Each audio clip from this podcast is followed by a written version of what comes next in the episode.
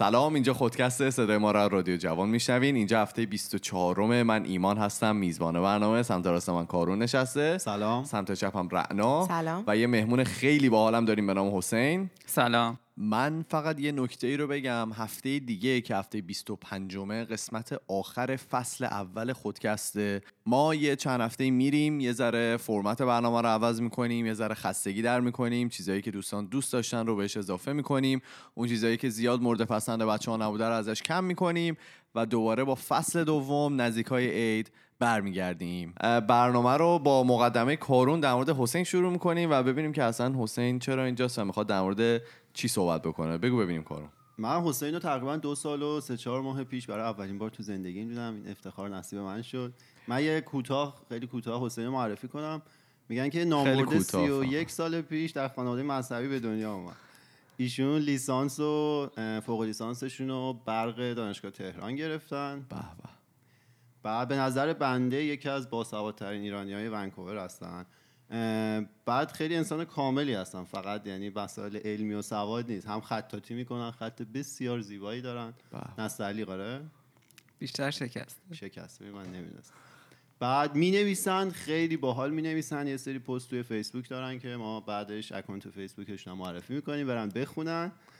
بعد به نظر من خیلی آدم نایس و اخلاق مداری هن. اینجوری اخلاق مدارن که مثلا اگه دارن یه جای خاطره تعریف می‌کنن از یه آدمی و حالا اونجا مثلا اتفاق خوبی نیفتاده حتی اگه تو اون آدم رو نشناسی اسم اون آدم رو نمیاره که اگر پس فردا مثلا فرض محال اون آدم رو دیدی پیش داوری بدی تو ذهن شما از اون آدم شکل نگرفته باشه. تموم شد دیگه.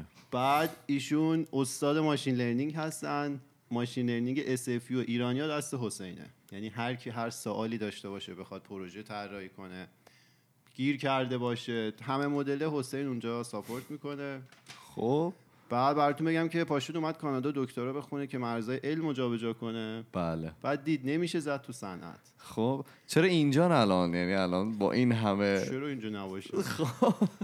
بعد براتون بگم جایی که الان ما کار می‌کنیم یه شرکت بزرگ 140 هزار نفر تو دنیا چیز داره کارمند داره که اگه بخوایم مقایسه کنیم شاید خیلی از وزارت خونه های ایران انقدر تعداد کارمند نداشته باشن. که یکی از رؤسا که رؤسای بالایی بود گفته بود که حسین و حالا یه نفر دیگه جزء پنج نفر برتر ماشین لرنینگ کاریه که اون رئیس توی این شرکت بزرگ دیده. بعد براتون بگم که اونقدی از دنیا دیده که می‌دونه از این جای به بعد دنیا همش تکراریه. هیچ چیز جدیدی تو دنیا برای حسین نیست. خب. بعد ما یه قسمت انسانای بیکفایت رفته بودیم. یه نمودار دانین کروگر بود که میگفتش که شما هرچی که کمتر بدونی اعتماد به نفست بیشتره. بعد شروع می‌کنی یه مقدار بیشتر که می‌دونی اعتماد به نفست میفته پایین. بله. بعد از یه جایی به بعد که بیشتر می‌دونی اعتماد به نفس شروع می‌کنه به بالا رفتن. حسین این اواخر این نمودار است. یعنی زیاد می‌دونه و اعتماد به نفس خوبی داره ولی اونقدر هم می‌دونه که می‌دونه هیچی نمی‌دونه در واقع. بله. بعد تئوریسین تئوری ناتینگنس رو حسین برای اولین بار تو دنیا مطرح کرده. اینو حالا دیدیم ما تو فارسی میگیم ما هیچی نیستیم. بله. و ما تو شرکت داشتیم با یه این خارجی ها صحبت می‌کردیم و اینا یهو حسین گفت we are nothing. بله. گفتش که ما هیچی نیستیم. بعد خب این مفهوم خیلی سخته تو به خارجی ها بفهمونی دیگه که وقتی تو میگی مثلا من هیچی نیستم. به داخلی هم زیاد آسون نیست بفهمونی ولی نه خب. حالا مثلا چرا فارسی میگی ما هیچی نیستیم؟ طرف می‌فهمه تا یه حدودی منظور چیه. ولی اینو حالا بیای به خارجی اصلا اونا گنگ اصلا هیچی نمیفهمیدن. بعد دیگه آخرش هم براتون بگم که حسین این مفاهیم پیچیده میمونه که هر کی به اندازه فهم و شعور خودش درکش می‌کنه. دیگه هر کی به اندازه فهمش می‌تونه از حسین برداشت کنه. دیگه من بیشتر از این حرف نزنم بدی میکروفون دست حسین. آره بابا خیلی کارون اقراق می‌کنه. یعنی اصلا که من در اون حد نیستم. ولی واقعا وقتی آدم با آدم های حرفه ای سر و کله می‌زنه حد خودش رو بهتر می‌شناسه. یعنی من یکی از دلایل این که هر چقدر که مثلا رفتم جاهای بالاتر رو دیدم اتفاقا متازه متوجه شدم که چه چیزایی نمی‌دونم. یعنی با یه مشکلی داریم که مثلا من هر کنفرانسی که میرم بعدش یه حالت اصلا دپرشن می‌گیرم. وقتی که اون همه کارهای خیلی عجیب و غریبی که اخیرا انجام میشه رو می‌بینم بعد مثلا با خودمون مقایسه می‌کنم احساس یه مقدار مثلا کمبود می‌کنم.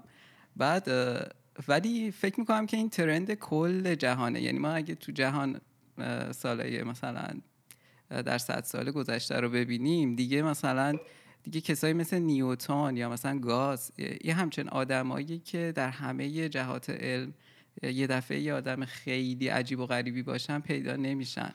من احتمال میدم که اونها جایگزین شدن با مجموعه آدم هایی که یه چیز رو می‌سازن. یعنی مثلا الان مثلا گوگل همون نیوتون مثلا صدها سال دویست سی سال پیشه یا مثلا یعنی این آدم ها تا یه جایی تونسته این تکاملشون پیشرفت بکنه و برای اینکه این سرعتش حالا همچنان نمی‌تونستن با اون سرعت صرفا آدم ها جلو برن. حالا ما یه سری آدم های یه سری مثلا می‌تونم بگم ایجنت های بزرگتری ساختیم که بتونن این هوشمندی رو جلو سریعتر پیش ببرن.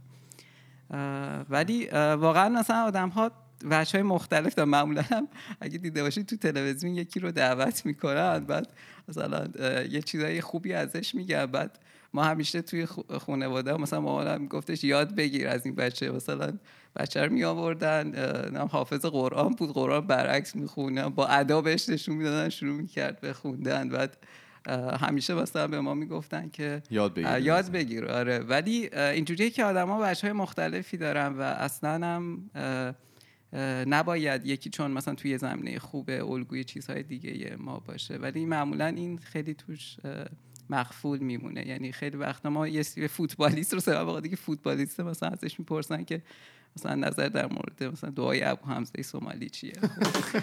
یه سوال. حالا که الان اینو مثال زدی ما قبلا یه بحثی در مورد این رفته بودیم. به نظرت الگو داشتن تو زندگی کار درستیه کار غلطیه؟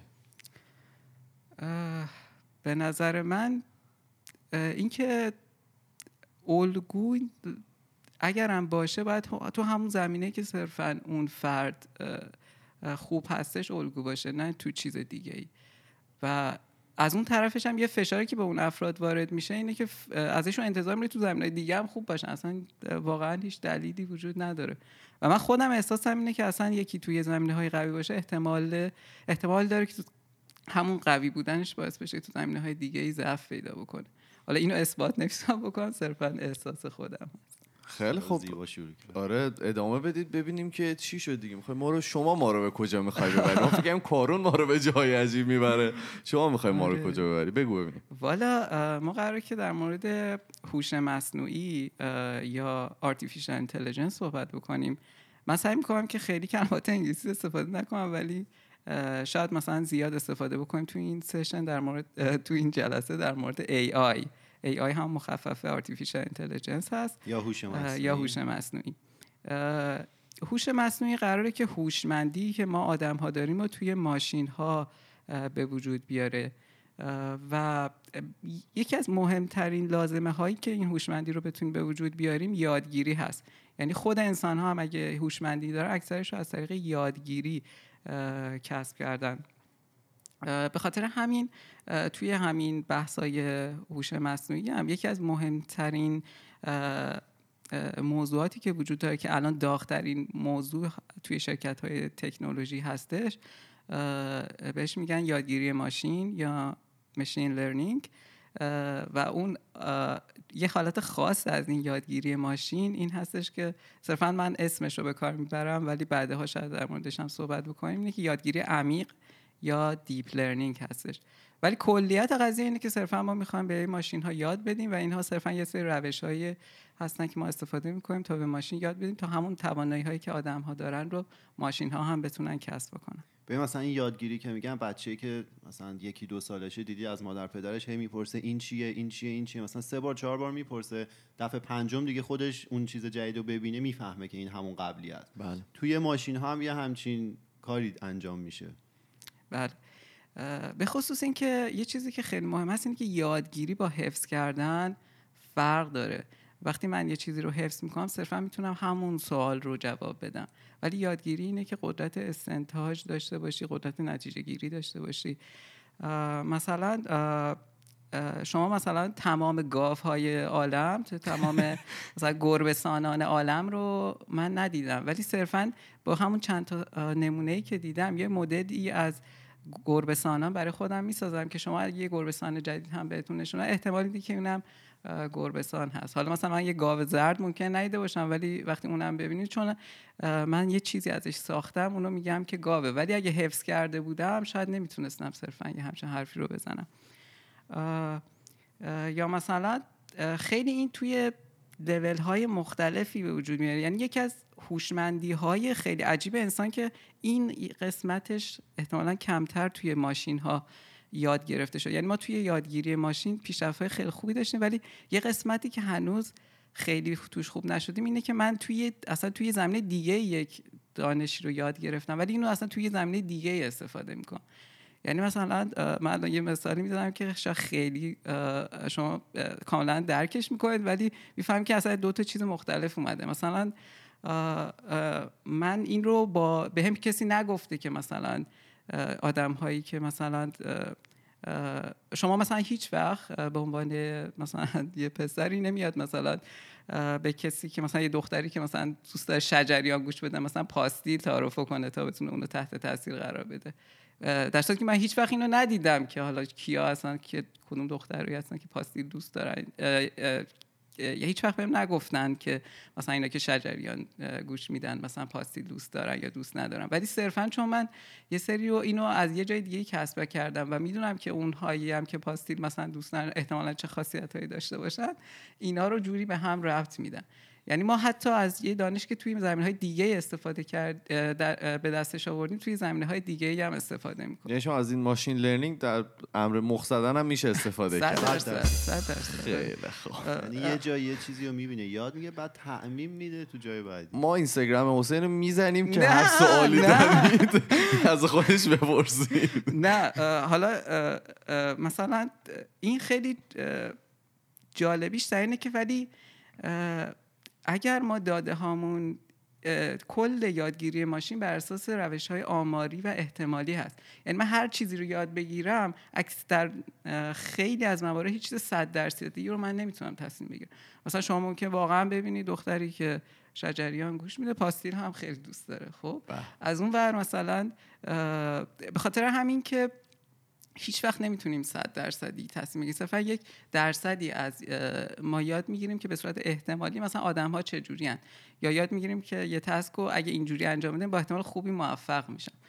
یا مثلا یکی از دلایلی که مثلا اون جلسه که شما داشتید مثلا کارون گفتش که بعضی هم میگن قد قد می‌کنن جلوی ما بری میرن تخمشون رو جای دیگه, جای دیگه می‌ذارن. خب مثلا احتمالا به خاطر تعداد نمونه های کمی بوده که کارون دیده مثلا دو تا دختر تو عمرش دیده و اونا قدقات کردن و رفتن تخمشون رو جای دیگه گذاشتن بعد بله. کارون چون فقط دو تا سمپل داشته دو تا نمونه داشته. خوب با همون دوتا احتمال صفر درصد بوده. یعنی همه اون دوتا به شکست خورده. به خاطر همین این تو ذهن کارون به وجود اومده که اگه کسی قد کرد یه دختری قد کرد بعد میره تخمش رو جای دیگه می‌ذاره. خب دیگه تاریخچه کارون هم ولی ولی اینجوریه که برای اینکه این مشکل خیلی جالبه که این مشکل حتی خیلی علمیه توی یادگیری ماشین هست که ما همیشه به داده هایی که دیدیم ممکنه بایاس بشیم.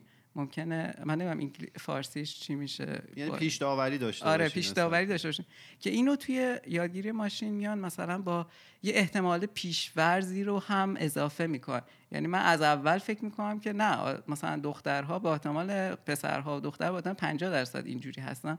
و بعد حالا که دو, دو تا دیدم نمیام یه دفعه بر هم دو تا تصمیم بگیرم بلکه صرف اون احتمال پیشورزا هم در نظر میگن که حالا مثلا توی یادگیری ماشین ترم علمیش میشه رگولارایزر یعنی من یه یک عامل تعدیل کننده به اون یادگیریم اضافه می‌کنم که صرفا بر اساس داده ای که تو زندگیم دیدم داده ای که بهم نشون داده شده تصمیم نگیرم. خب برای این پیشورزی که هست چقدر می‌تونه موثر باشه برای اون نتیجه ای که آخر می‌تونیم بگیریم؟ یعنی به هر حال شما یه دونه یه داده انسانی هم بهش اضافه می‌کنید دیگه درسته؟ اون آره. چقدر اذیت می‌کنه اون نتیجه اون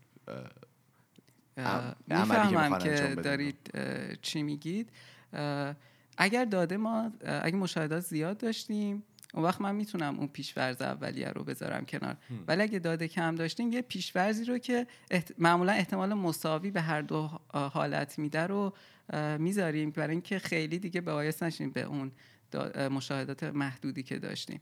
یعنی بستگی داره به مجموع به تعداد سمپلی که ما اول داریم. آره, آره. این آمارگیریه دیگه. تو اگر که سمپل زیاد باشه خب چند احتمال اینکه جواب درست باشه بیشتره. نه خب اینو چرا میگم؟ مثلا توی درسایی که ما می‌خونیم می‌گفتن که این داده های آماری که هست معمولا اونایی که میان مثلا یه دونه می‌خوان یه به نتیجه برسن می‌دونن به چه نتیجه می‌خوان برسن.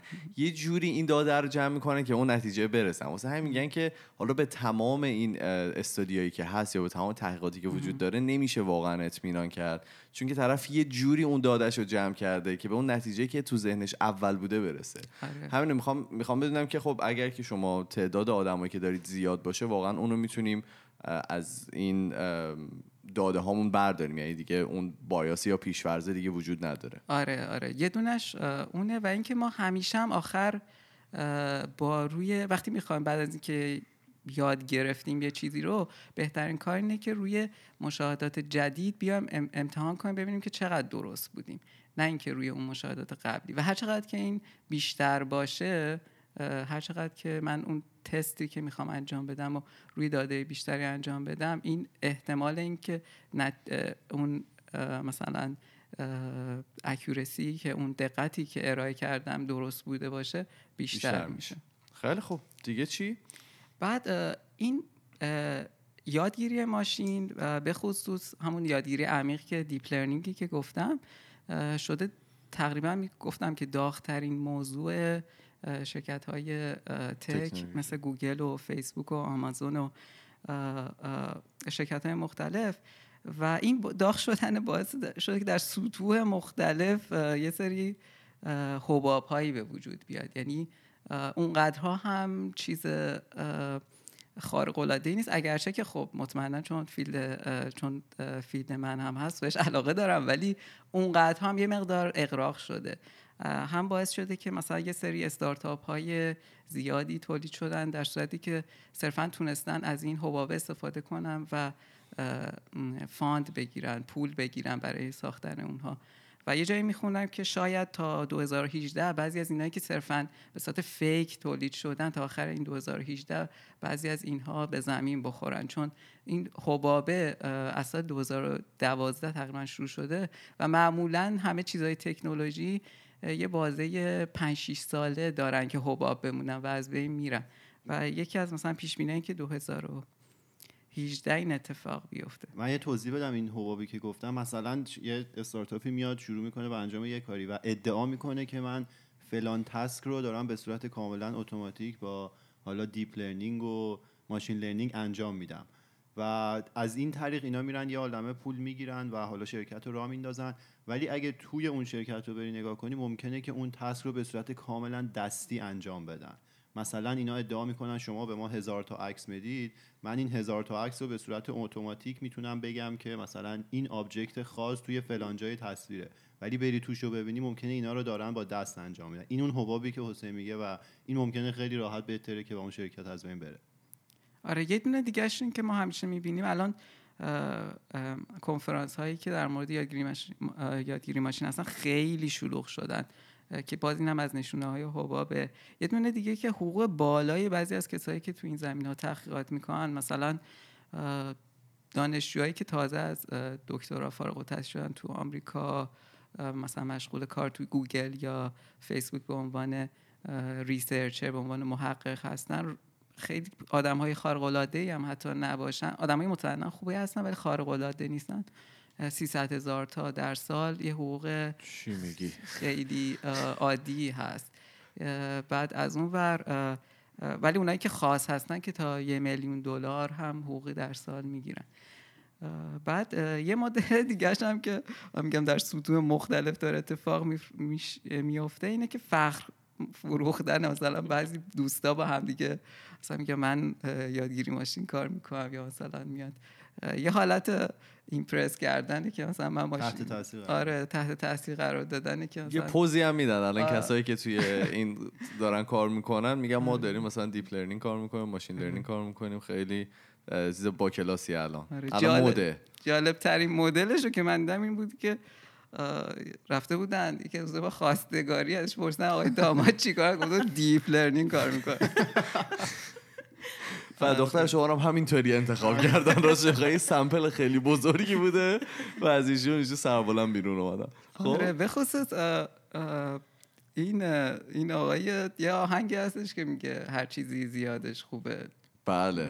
عشق زیادش خوبه. آره الان یه دو پرپاچه زیادش خوبه. سرمایه زیادش خوبه. عشق و ها زیادش خوبه. ای شما زیادش خوبه. کسافت کاری زیادش خوبه. چرا کم داشتی زیادش خوبه. چشو افغانی زیادش خوبه. پس دوره دوره شده که هرچی دیپش خوبه.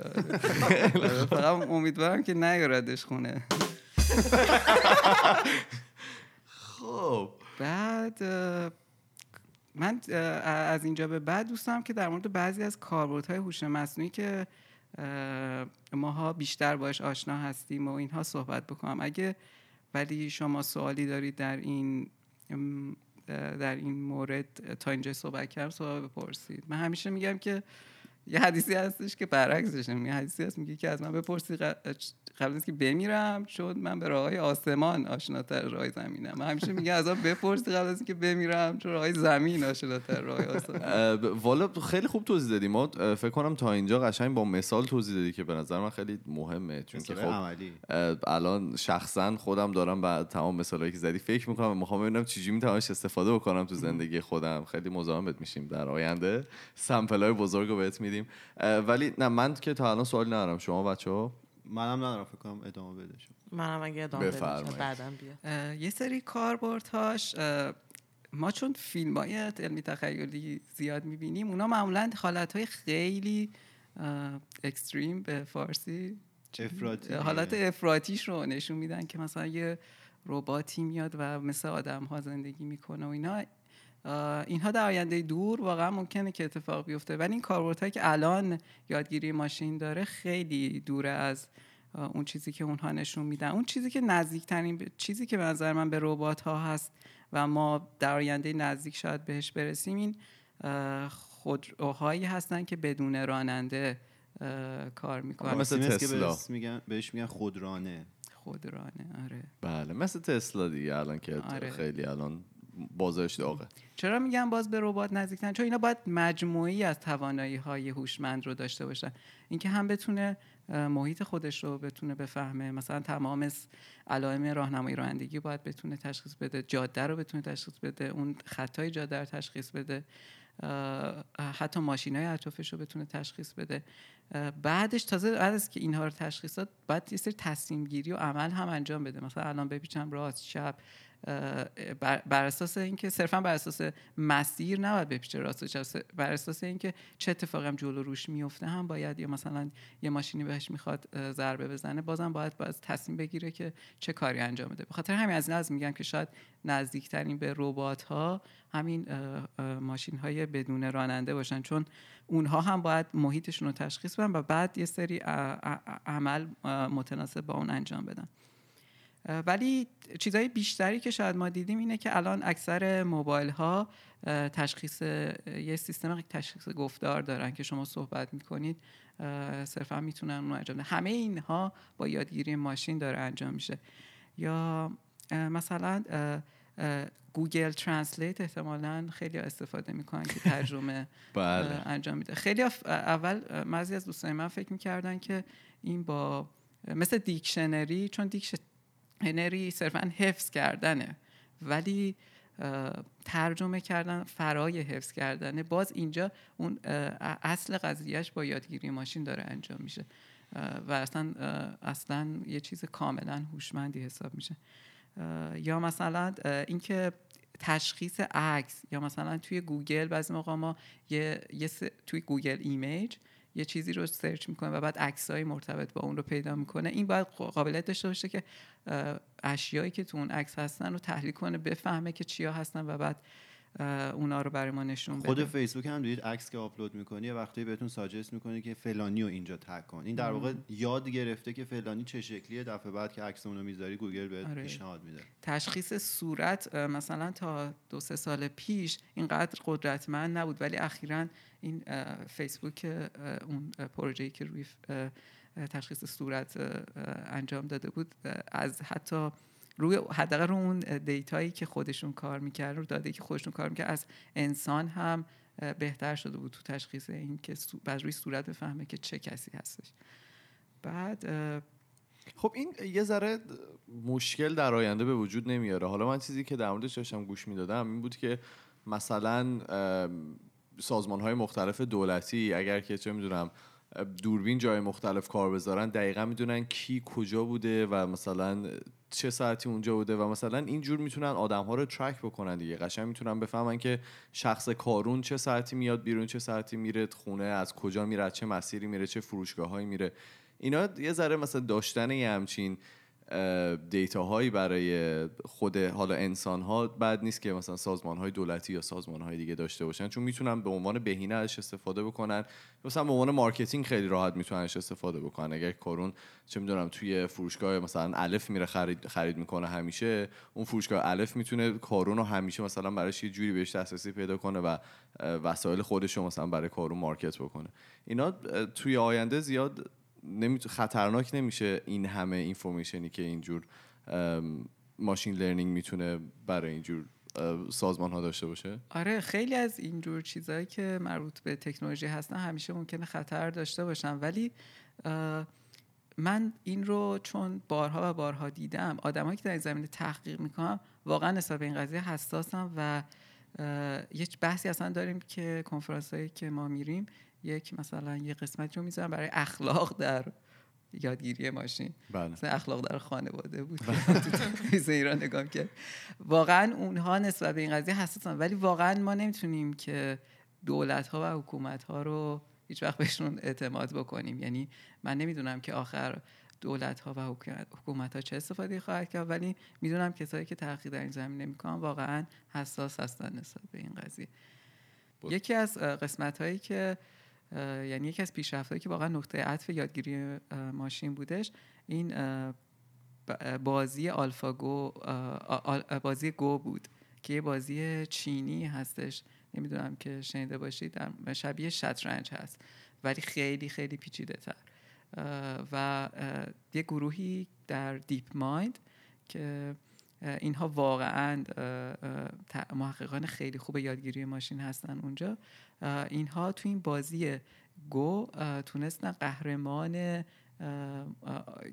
این مسابقات که آقای یه آقایی بودش رو شکست بدن. صرفا با یادگیری ماشین. بخاطر همین یکی از کاربردهای بازی یادگیری ماشین اینه که حل مسائل یا بازی هایی هستش که میشه با با آزمایش. یعنی مثلا شما می‌تونی هی بازی رو هی انجام بدی و بعد ببینی که کی به نتیجه می‌رسی و بر اساس اون نتیجه ای که می‌گیری حالا یاد می‌گیری که چه مسیری رو باید می‌رفتی تا بهترین نت...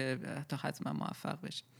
یه دونه دیگه از کاربردهاشو که آمازون انجام داده بود باز اینم اسم پروژهش Amazon Go هست اینه که یک سوپرمارکتی رو ساخته بودن که آدم ها می‌رفتن تو اونجا خرید می‌کردن و این خودش به صورت اتوماتیک تشخیص میدن که اینا چه چیزایی خریدن و بعد موقع خروج در جا براشون حساب می‌کرد و اونا پرداخت می‌کردن رو خارج می‌شدن.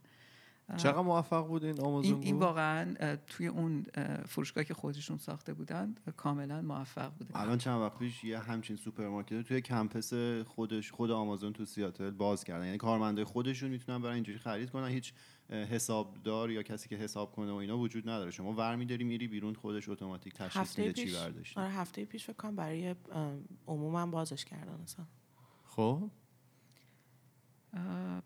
بعد بنابراین اینها یه سری از مثال های کاربردهایی بودش که یادگیری ماشین داره و بعضیش رو احتمالا ما دیدیم. مثلا همون که گفتم Google Translate رو احتمالا ما زیاد دیدیم. یه دونه دیگه کاربردهاش هم مثلا این question answering بهش میگن یعنی پاسخ دادن به سوال ها از روی صرفا خوندن یک text ی. یادتونه مثلا توی کنکور یا توی آزمون های مختلف ما یه متنی رو میدم و بعد از توش سوال میدم و جواب میدم. حالا یکی از تلاش هم انجام میشه که اینه که ما یه سری متن رو مثلا کل ویکیپدیا رو بدی به, به یه ماشینی یاد بگیره و بعد بتونی از توش هر سوالی پرسیدی برات جواب بده. و این واقعا خیلی هدف خیلی قایی هست. یعنی منظورم اینه که خیلی ممکنه که هدف آخره این دیگه. آره ولی واقعا قدم هاشو برداشتن ولی برای اینکه خیلی کامل و خوب باشه شاید ما هنوز به اون نقطه نرسیده باشیم. ولی اگه حالا همه اینا رو که من گفتم میشه تقسیم بندی کردش. چرا؟ چون بعضی از این کاربردها به این توانایی های بینایی آدم برمیگرده. یعنی مثلا شما یه عکس رو می‌بینید توش اشیاء مختلف رو تشخیص بدید یا مثلا اون علائم راهنمایی رانندگی تشخیص بدید که چیا هستن اینا از نوع بینایی هستن. بخاطر همین یه یک فیلدی توی هوش مصنوعی هست به نام کامپیوتر ویژن یا بینایی کامپیوتر. یه سری از اینا مربوط هستن به اون توانایی های آدم در خوندن و نوشتن و اینها داره. که یا زبان داره. که اینها باز مثل همون که گفتم پاسخ دادن به سوال از روی یه متن یا مثلا Google Translate اینا زیر مجموعه قرار می‌گیرن که بهش میگن پردازش زبان های طبیعی یا natural language processing یه سری دیگه هستن که مربوط به این که هر چیزی که صوت و صدا و اینها توش وجود داره. مثل مثلا تشخیص گفتار یا مثلا تولید موسیقی و اینها. اینها بیشتر به اون قسمت اینها زیر مجموعه یک کتگوری قرار می‌گیرن که بهش میگن speech recognition. حالا این از نوع کاربردی بود. ولی برای این کاربردهای مختلف هم روش های مختلف یادگیری وجود داره که حالا ما می‌تونیم توی قسمت بعدی در موردش صحبت بکنیم. خیلی خوب. فکر کنم این یه مقدمه که چه عرض کنم کلا توضیح داد machine learning و حسین برای ما و کلی در مورد صحبت کرد کلی برای مثال زد. الان تقریبا می‌دونیم که حالا machine learning چیه چون من خودم زیاد نظر نمی‌دونستم در واقع کجا میاد و چجوری میشه. توی زندگی روزمره در مورد مخ زدنش استفاده کرد. ما این هفته رو تمام می‌کنیم. ما میریم و فردا دوباره با حسین برمیگردیم. اگر که شما هر سوالی داشتید هر نظری داشتید در مورد ماشین لرنینگ یا در مورد حرفایی که حسین تا الان زده هر نظری دارید می‌تونید توی تمام صفحات مجازی بر ما بفرستید. ما تو تمام صفحات مجازی اسممون خودکسته. اما اگر که می‌خواین با ما ارتباط مستقیم داشته باشید. ما پروفایل داریم توی تلگرام برام خودکست talks که می‌تونید برای ما voice ها یا message اتون رو بفرستید. ما میریم و فردا دوباره با ادامه صحبت های حسین برمیگردیم. فعلا خدافظ خدافظ خدا.